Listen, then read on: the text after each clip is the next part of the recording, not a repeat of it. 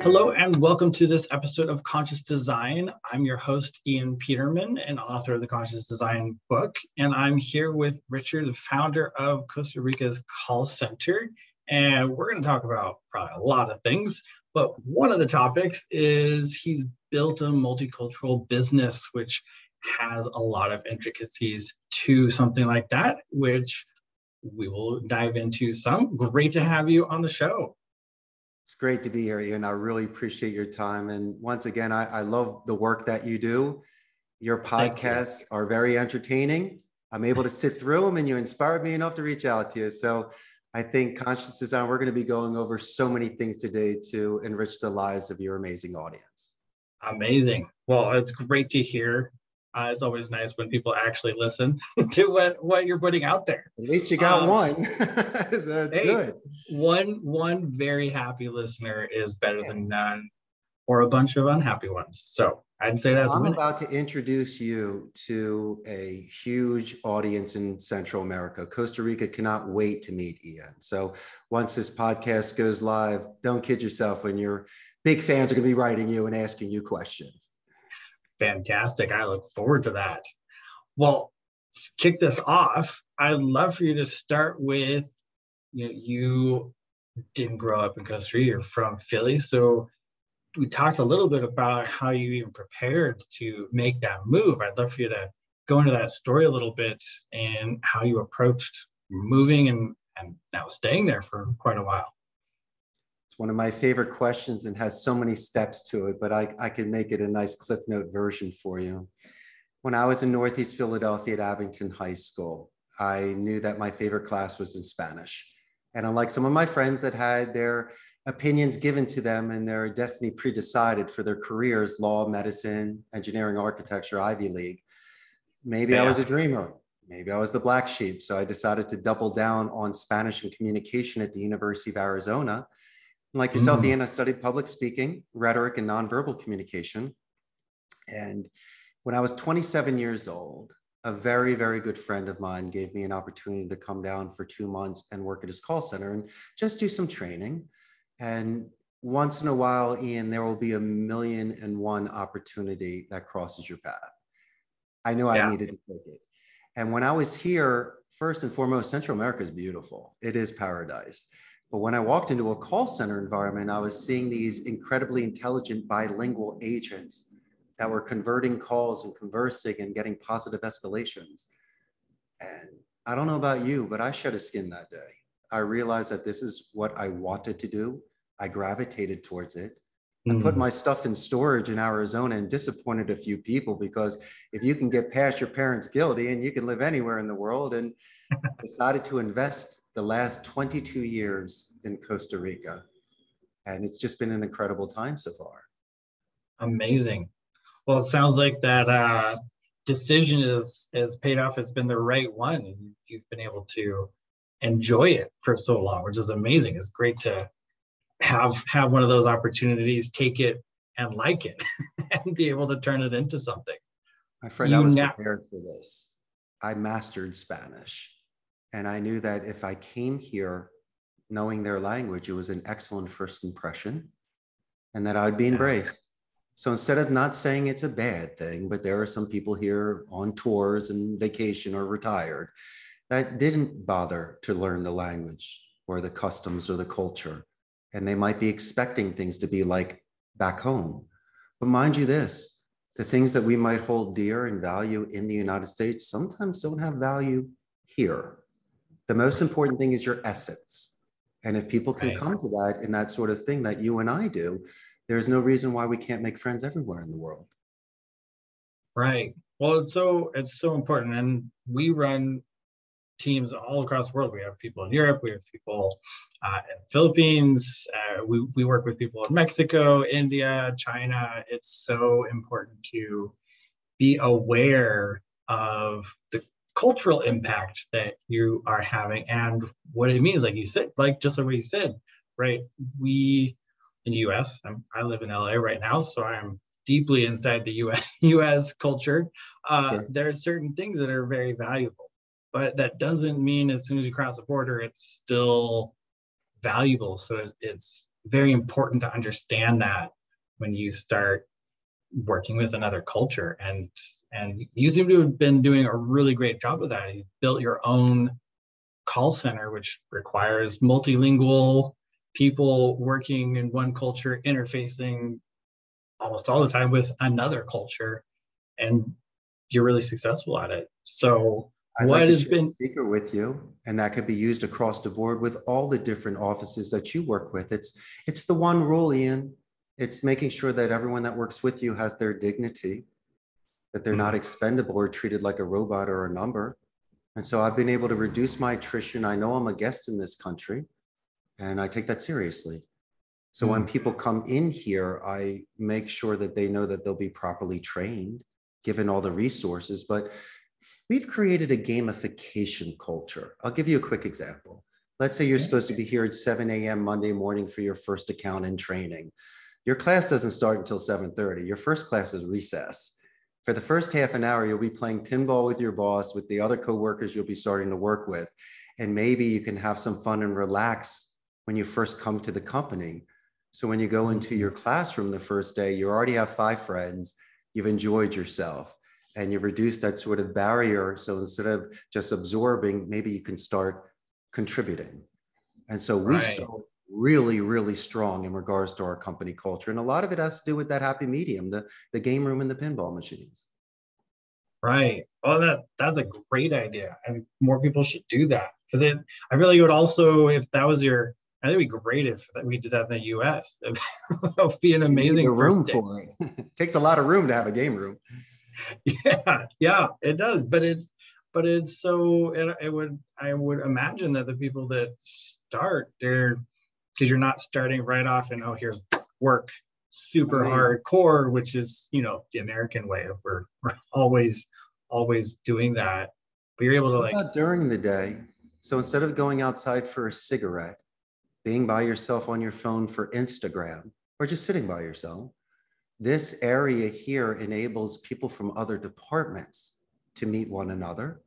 Imagine letting off steam, recharging batteries. I've seen people fall in love by the Pac-Man machine, so I know that it happens.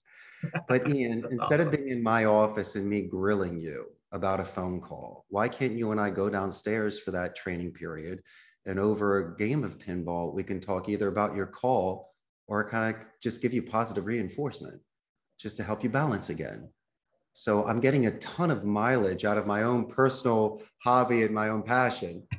But I do realize that this is something that has been able to enable us to make such good friendships here at the company. It's very important for me. Well, and you mentioned, the attrition, right? Most people think of a call center very high turnover, right? They equate it to, something like a entry level at a Walmart or something, where it's just turnover is not good.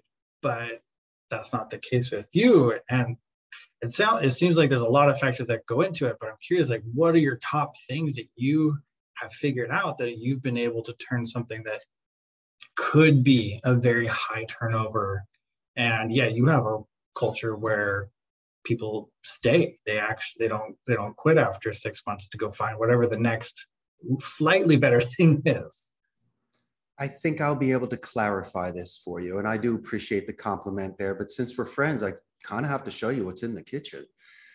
I have more of a natural than a forced attrition. Since Amazon is here and other large centers, and this is a big hub for scalability and BPO, business process outsourcing, we compete. So besides just matching your base salary and your benefits, I will lose people because of the distance from their home to the office if they're not working from home. Maybe their boyfriend or girlfriend are working there. The schedule could be better for them in regards to their school. But Ian, there's nobody that's going to say that they quit this job because you or I berated them on the floor, embarrassed them, or did not prepare them. That's number one. Number two, when people come in here, there are options. So it's more of a seller's market. I'm extremely selective of the campaigns that come in. It's not that I can't fulfill the need of the client. I got to ensure to fulfill the need of the agent. Once again, this is a strict Catholic country. They need to go home and tell their parents what they do for a living. So if I can offer them a stable job that will not compromise their ethics, values, or morals, that will reduce their sort of stress, burnout, or second guessing of what they're doing for a living. So it's delicate and complicated, but also very easy at the same time, if you take all those factors into consideration. Right. Well, that's such a good point. Like, when you look at it from a term of, you know, here's my agents, right? Here's my team. Here's what they would actually like to do, right? Here's you know, their morals and ethics and what they believe. And if you just say yes to anybody that knocks on the door, you're gonna end up with people quitting, because they're gonna be like, well, I don't really want to sell that. I don't want to support that product. It's not a good fit. So that's like another layer that I think I haven't heard many people talk about, something like that, of thinking about who you even bring on as a client, as a company, to make sure they really match the values. But this is how we were raised. We were raised to be selective. We were raised to care about our own reputations and personalities. And there's a certain sort of spirituality that you have as well. You got to make sure that you can live with yourself with earning a living. Now, every person can make their decisions. We all start off at the same way with our choices. I could have grown a lot larger, but I decided to do it in the tortoise compared to the hare, slow and steady. In fact, growing in this business, a lot of people don't see the dedicated practice that you and I, Ian, do when we're off the air, the sort of writings that we do and the work that we do to prepare ourselves for this. And later on in your show, I'm going to walk you through how I was able to do this just in a cash business where I didn't take out loans. I didn't take out mortgages. It took me 14 years to build this 300-seat call center, but I did it well. I mean, initially I was at my friend's center for multiple years. I was there for 4 years and I loved it. But then I'll be forthright with you, Ian. I wasn't this hotshot teenager that made millions or this genius in his 20s that cracked the code. It took me to 35 years old to have my impulse control where I could work with it and also be mature enough for contracts, for payrolls, for responsibilities. It literally took me into my mid-30s. Before that, I was on a vision quest and finding myself. But I knew my earnings potential. I realized that the call center industry could be very lucrative. It's very competitive. So instead of trying to compete with the top equipment and the bells and the whistles, Amazon will beat me on that. But the one thing, my man, they haven't played pinball with their people, or they don't walk the rows and know the people's names. And so by going old school business and first renting a seat at like a glorified internet cafe, saving enough money where once I had a couple dozen agents, renting the space, buying used equipment and furniture, because you can buy that stuff very well for on the cheap. And then saving all of those years for me to build out a building. And so my grandmother taught me that if you don't have the money, you don't spend it. And a lot of consultants recommended me to move quicker and to take these loans out. But in my heart, I wouldn't be able to sleep at night. I wouldn't feel comfortable. And if it took me a couple more years to ensure that I could weather storms, that I saved enough money to go through droughts, to be able to build this building on my own, well, that's the old school way. Might not be your way or someone else's way or whatever way, but it's enabled me to withstand multiple storms and to be able to still compete. I might not have as much money some people expected me to have or want me to have, but that doesn't matter. Putting that aside, I've accomplished so many personal goals and I've fulfilled so many of my own needs that now, my friend, I'm feeding 150 families. So if people ask me what I do for a living, first I say that and I go, okay, but how are you doing that? And then I talk about the call center. So you can kind of understand what your priorities are. Yeah, well, I think that makes it, when you stop looking at, you know, employees and numbers, right, which you mentioned before, and you think about it in terms of, well, this person you're supporting, right? You are the income for them and their family. You are that pathway to them having a life that they want. right? If you're paying them what you should be and really thinking about it that way, is a whole different mental approach to an employee. Then it becomes more, like you said, it's more, well, I know these people. I actually know these people. They're not just number one, number two, number three. I know their names. I'm familiar with them. They're not, they can then work better too. They're able to, you know, if you have a personal relationship with everyone, you're not going to have people that don't care, because they're going, well, I work for, so yeah, they're my boss, but we play pinball together. They know my name. Like, we work together towards a common goal, and that's not, you know, not just numbers. It's, well, we're all in this together to work towards a singular goal, which is everybody's getting to take care of themselves the way they should be able to. And now you're facilitating that instead of just check box. I got a loan. I maxed out everything, and it's all cash based. We'd even take it a step further, since English is their second language. The first thing that I discuss after playing pinball and coming into class, I talk about fear, which is a morbid anticipation of something that hasn't happened yet. All that investment that they did to become bilingual in English is 10 times harder than the accounts they're about to be on. And the second thing that I stress to them is a thesaurus. So besides learning the definition of a word, they'd be able to expand their vocabulary to be able to express themselves better. And besides giving them all the resources and ramping them up and doing quality assurance, where I can listen to their calls, engage their KPIs, which are key performance indicators, I just don't come back and give them a grade. What I do is I discuss the soft skills that they have on the phone.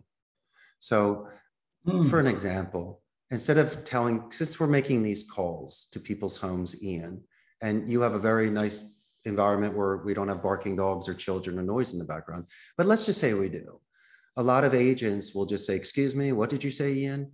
I would prefer to say, for my clarification. It's, once again, we're trying to reduce any sort of, we're controlling the conflict management there and reducing ego defense. But let's say the dog is barking like crazy. What I would like to do is inadvertently and passive aggressively use the Me Too technique. Tell you how much I love the dog, but not just try to shush him away. The second question I would ask you is, what's the dog's name? You would tell me it's Fluffy. So I'd say, Ian, it's cool. You know, I love dogs too. Ian realizes that Fluffy's killing the call. So when you put it away and you come back, usually we talk about the dog for a minute. And that's the time when you say to me, excuse me, what is your name again? And I would say, that's an excellent question, Ian. Glad you asked. My name, once again, is Richard Blank. And so we've anchored. It's not me pitching you or closing you. There's always that one moment of the call where I can loosen my tie and you and I can talk normally, off script. And right. I think instead of being a print, you become a painting. And when people are too commercialized in any industry, not just call centers, they know their scripts so well, they were so well rehearsed, they do become commercialized and they lose the sort of rawness and spark that got them in there in the first place. Like, it's okay to, you know, you don't want to be a character, you want to be in character. And it's very important for me that people still stay very grounded when they're doing their job, so at least they can enjoy it and find some fulfillment out of it. Hey, it's Ian here. So glad you're enjoying this episode of Conscious Design. If you want the full scoop on Conscious Design, what it is, how we do it, how you can do it, then check out our book. We wrote it so creative entrepreneurs like you can code social and environmental responsibility right into your brand's DNA. You can download the first chapter for free. Link is in the description. Enjoy the rest of the episode. Don't forget to like, subscribe, and share. Right. Well, and it's, I would imagine even from the agent side, right? Conflict is not good. You want to enjoy the call as well. And if you hate it, you're going to quit, right? It's not going to be the experience that you talked about where you started working and you're like, I love this. This is great. This is amazing.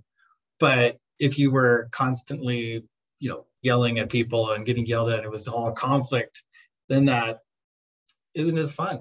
It's not enjoyable. It could also be clarification. Let me give you another example. We're calling a company and somebody answers the phone for the first time. What you could do is, instead of asking how someone is doing or directly saying, may I speak to Ian, please? You could ask how the company is doing. How's Conscious Design doing today? Of course, you're doing well and your company is doing well. You're using your anonymity as a first impression to say their company better than they do. Don't be anonymous the whole call, that's shady. But then after you've impressed this gatekeeper, they're gonna then say, what is your name? That's a conflict management. It's nothing wrong. It's just someone needs edification. They need clarity. And I usually like to repeat a question by saying, Ian, that's an excellent question. My name is Richard Blank. And what I could always do is reverse your potentially negative tone by asking me a question or making a statement and showing active listening, name dropping you and returning it in a positive way.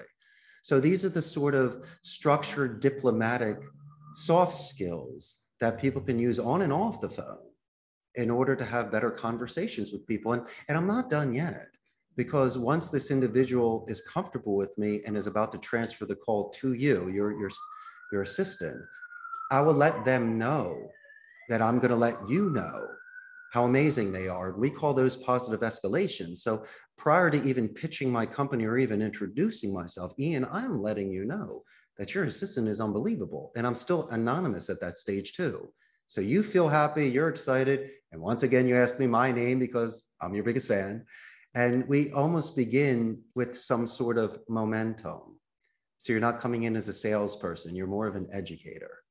And from an educated point of view, my friend, that's where our clients make a decision. And so these are the, I know you've seen Wolf of Wall Street and Boiler Room and all these movies, and it's exciting. And some areas are like that, but most profiles don't have that sort of assertiveness. And so when you're looking at people that do customer support for a living, they would say quite the contrary. They show a lot of empathy. They have the patience. They walk people through calls. And those are the sort of professionalism that I respect very much. And so by being here today, an owner of a call center, I maybe be able to shed some light, some of the misconceptions, some of the stereotypes that we have. We look good and we sound good, but there is a lot of us out there that are doing good. And I just wanted to let you know that today. Yeah, well, I think it's really important to make that differentiation, right? As you said, it's, you know, Hollywood, it's super exciting, right? It's exciting to watch those. It's exciting to do that, but it's also the call you don't want to get, right? And if you actually sat down and thought about being on the other end of those phone calls, you'd be like, Pay your dues, Ian. You got to pay your dues. That's right. Yeah. But now, you know, there's better ways. There's a lot of better ways to go about the same process, and you're implementing them.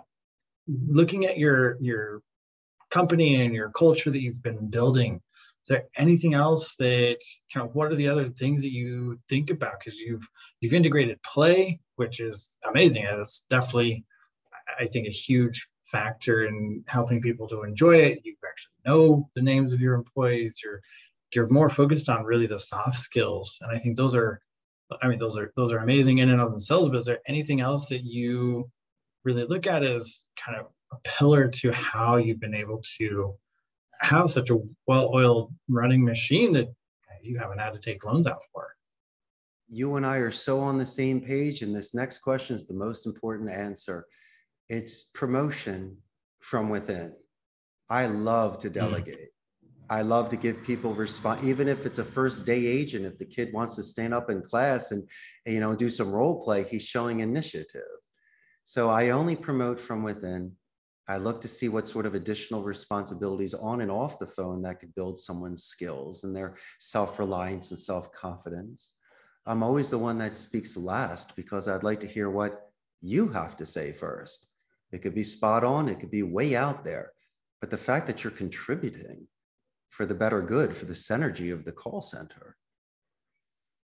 So a lot of these young men and women did not have a certain mentor, coach, parent, best friend, or teacher that did not give them the sort of inspiration or motivation to make themselves vulnerable, to allow themselves to share ideas. And what I try to do is not to get them to be weak, but I want to bend them. I want to see how far they can go mentally and physically, because I'd like to be the last boss they ever have. And you work 80 hours so you don't have to work 40. And if these young men and women can build this endurance, they can muscle memory, they have specific work ethics, not only from an example, but from themselves, then I think they're on an excellent path to have a very fulfilling career and not to be making excuses, because most people quit 80% in, and there's 1,000 excuses why you and I didn't have to jump on the podcast today, but we're both responsible adults, we're both professionals, and we enjoy each other's company. And if we can build these sort of bridges and these sort of relationships one by one, there's no reason why these people can build a foundation of life.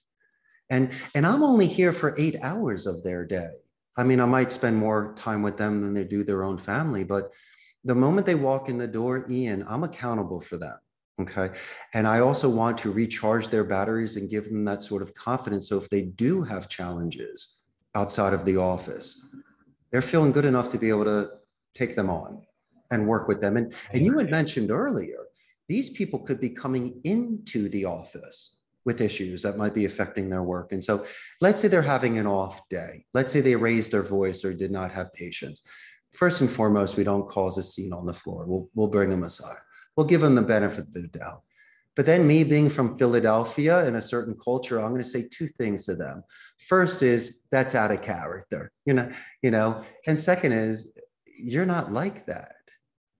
This is somebody that I'm seeing for the first time today.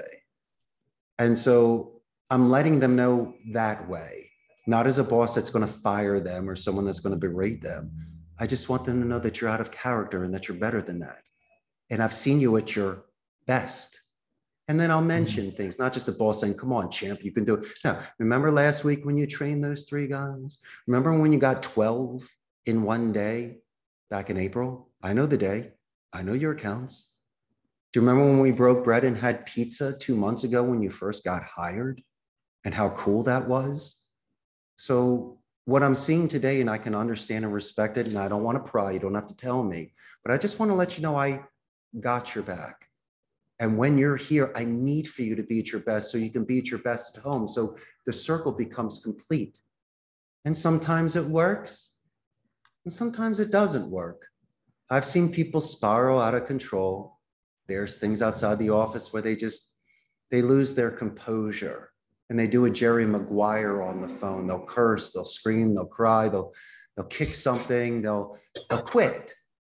And they'll realize that they overextended themselves at that time. So to me, I almost give people, unless they're really breaking a labor law or really destroying furniture, if they happen to lash out or just lose their cool for a minute, let's do a 1 or 2 last chance timeout to see if we can just calm down for a minute, get them off the phone, water on the face, pinball, buy him something to eat. I love this kid. Let's just see if we can possibly find his focus again before it's too late. Right. Well, that's treating them like a human. That's such a novel idea. Treat humans like a human. And it works. I would imagine that works, not all the time, right? Sometimes there's just too much to something, but I would imagine that a lot of the time you're able to refocus and help move through the situation rather than just escalating it, because that doesn't help anybody. Making it worse. I'll let you know when it doesn't work.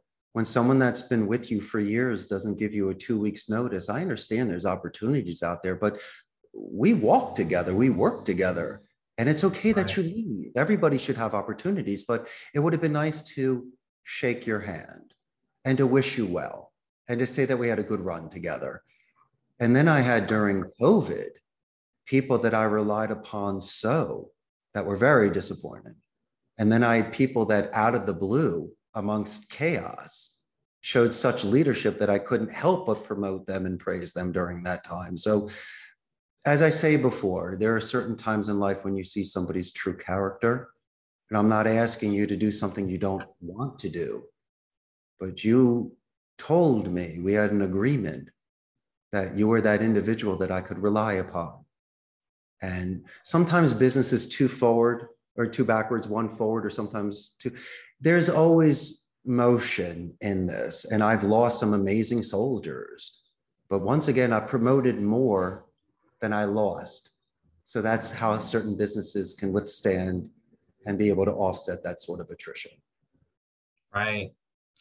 Well, I'd like to, because you mentioned earlier you would talk about it, I'd love for you to jump back into how you've managed to grow. I don't know, it's taken 14 years, but growing without outside investment is a huge thing. Because, like you said, a consultant, a lot of people will always point towards, well, just get a loan, get an investor, grow really, really fast. I'd love to for you to talk a little bit about the business side of how did you go through planning and ensuring that you didn't have to do that. And 14 years, I was working in 2008 when that happened. And not everybody remembers that now. There's a whole generation of workforce that doesn't remember that recession. And there's been a few events. We talked about pandemic, COVID happened and shut things down. So how have you, strategically and from that business standpoint, been able to grow continuously and weather those events, all whilst not having to be beholden to some investment or high interest loan? A lot of it had to do with due diligence and making sure that I was prepared to make certain financial, emotional, and time decisions. But once again, my business model is very simple. I had margins. And so as long as, let's say I landed one account, I had enough money to pay for the station that I was renting at this blended center, pay the salary of the individual, and make myself my margin. And so that worked out well. The only inconvenience was that I didn't have my private space. My office, people were looking by, waving at me constantly. There was no privacy. And the scalability was limited because of the location. But there was a perfect place to start where I wasn't losing money. As long as someone prepaid me for the month, I had enough to pay for the seat, the person, the insurance, and I made my money.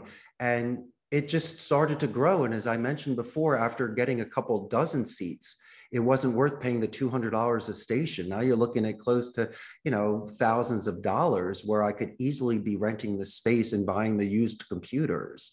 But it took a while. It took me about 2 years of renting seats to be able to save enough to build out a center, because that cost of close to $65,000. And then we're just talking about 150 seat center in regards to the server room, the desks, the computers, the chairs, HR, the where people eat. Right, the structure is one thing. Then there's everything else that goes in. And I did it on the cheap. I mean, we were building a lot of our furniture, which is beautiful. You got beautiful wood here, but a lot of people want to buy the turnkey metal stations for $1,000 a seat. I couldn't afford that. The one thing I wanted to spend the money on was the computers and the chairs and the noise canceling headsets and the air conditioning in the server room. Everybody else was cool with the desk because you could write on it like school. Who cares? Spill something on it. I could put stickers on it. Awesome. I could care less. Have fun with it. So that's why I worked in cubicles. That was not okay. You did not get to mess with the desk. You could with mine. And people were doing hearts and putting people's initials in it. And why not? It was like a high school desk. And so in that environment, I was there for 6 years.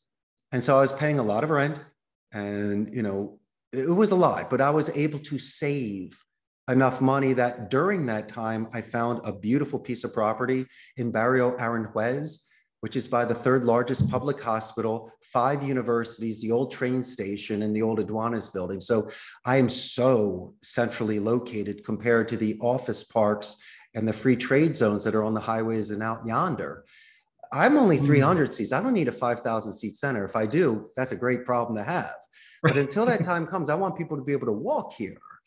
And so it took me all those years to gut the building, build it out, spec it out, and make it ready. And now I got a 300 seat center that we're sitting in right now. I want to give you a story that has such flair to it, but unfortunately, a lot of the biographies and these real life stories are about the grind, about the sacrifice, about the risk taking. And what I did was I doubled and tripled down on myself. Some people say that's a little bit crazy. I should have maybe cut my losses, walked away, or took those partners, as you say. But I wasn't raised that way. I'm a very simple, humble kind of cat. And I don't like things too complicated with contracts and numbers all over the place. I like to know if I have $1 in my pocket, I can buy something for $1. And if my building costs $5, maybe we need to wait 5 more times. And I just kept it really simple. And so maybe it's genius or maybe it's not, but this is what I do know, that, you know, 10% of businesses only make it 1 year.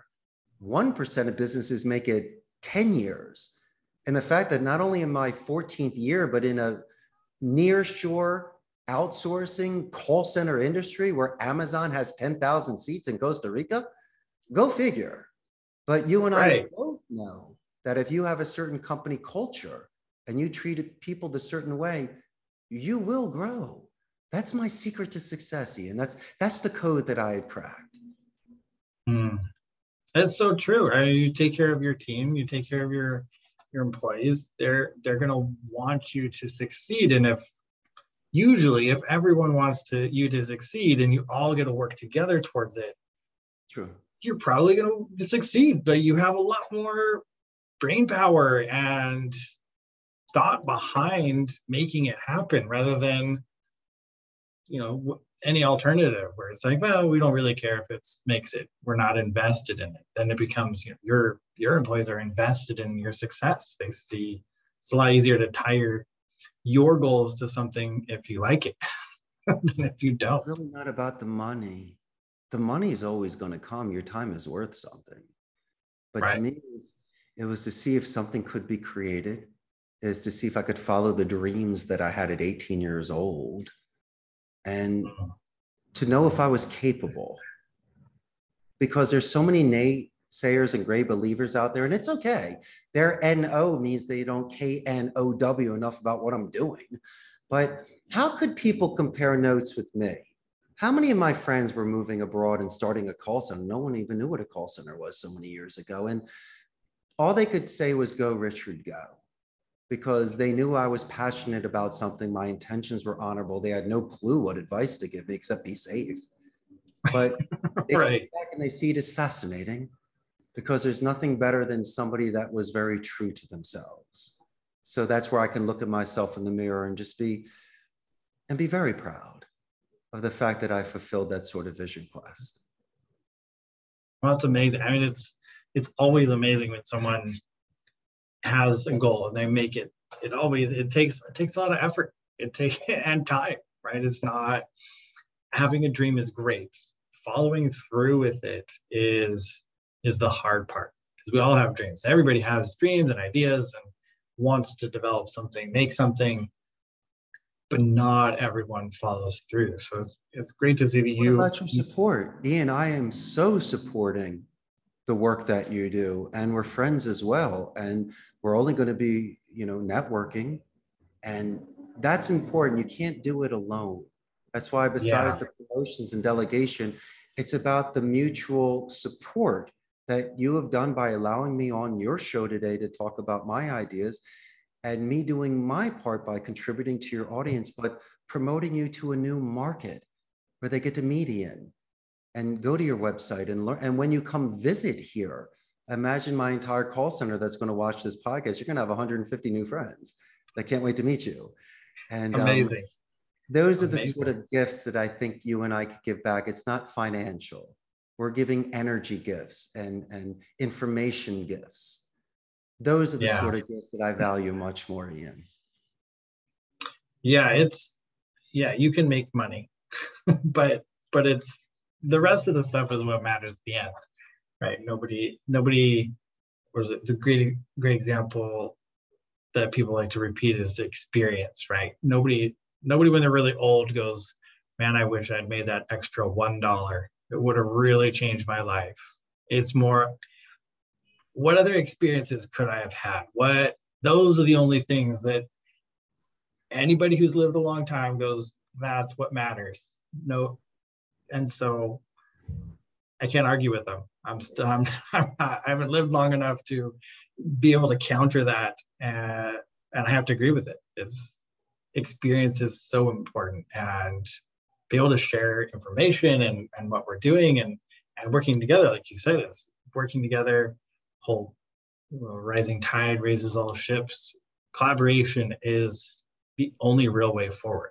Isolation just doesn't work out well. I mentioned before, it's your passion, you and I both watch many podcasts to compare notes and to be inspired and just to see what's out there. But a lot of them, I think, have different intentions, or it's a bait or a switch, or they're just there for entertainment.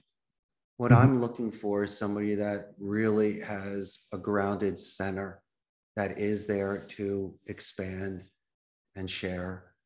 And as I say before, Ian, your work is incredible. And I know that you take it very seriously and you do a lot of work prior to all of your shows. And that's something that people need to admire. It's quality. And as long as you continue on this path and put out this sort of amazing work that you do, don't be surprised if more individuals like myself gravitate towards you and want to work with you. And so just using that as an example today of our friendship and what we're sharing, please, everybody, if you feel inspired or you want to add some wind to Ian or my sails or just somebody else's sails that's around you, that's the sort of initiative and the assertiveness that will, as you say, raise the waters for all the ships there. And I couldn't agree with you more. Yeah. Well, and then this has been an amazing be able to talk to you and share with your ideas on this and what you've been able to accomplish. I think it's really important that more of these stories of, hey, we have a successful thing, we figured out how to make something better. We'll share it so other people can copy it and do great things too. I think the whole hide the secret sauce of how to have good relationships and have good employees and build that. It shouldn't be a secret sauce. That should just be normal across the board. And there's, you be the unique part, but make everything else work really well. And for anyone, I'd love to kind of just in wrapping this for people that want to work with you specifically, what's the best way to get a hold of you and connect with you? Thank you, and I appreciate that. First thing you need to do is buy yourself a first-class plane ticket and fly down and visit me. That's number one. But if you can't do that today, you could give me a call, 888-271-6750. I'd love to hear what your scripts sound like and what you're doing. You could shoot me an email, CEO@CostaRicasCallCenter.com. And if I may make a suggestion, I have an amazing Facebook fan page. About 97,000 Costa Rican ticos are there. It'll really give you a pulse on what's happening in the Costa Rica call center industry. And you get to see a lot of the fun stuff that we're doing at night, the Pura Vida lifestyle. Amazing, amazing. And we will make sure to get those links from you, and we'll put them all in the description for everyone. So we'll make it as easy as possible to find that. So yeah, again, thank you so much for taking some time, and I will absolutely let you know when we're able to make it down to Costa Rica. We will definitely meet up. Ian, I had the best time today with you and your audience, and I really couldn't thank you enough for spending the time with me and allowing me to share my ideas with you. Amazing. Thank you.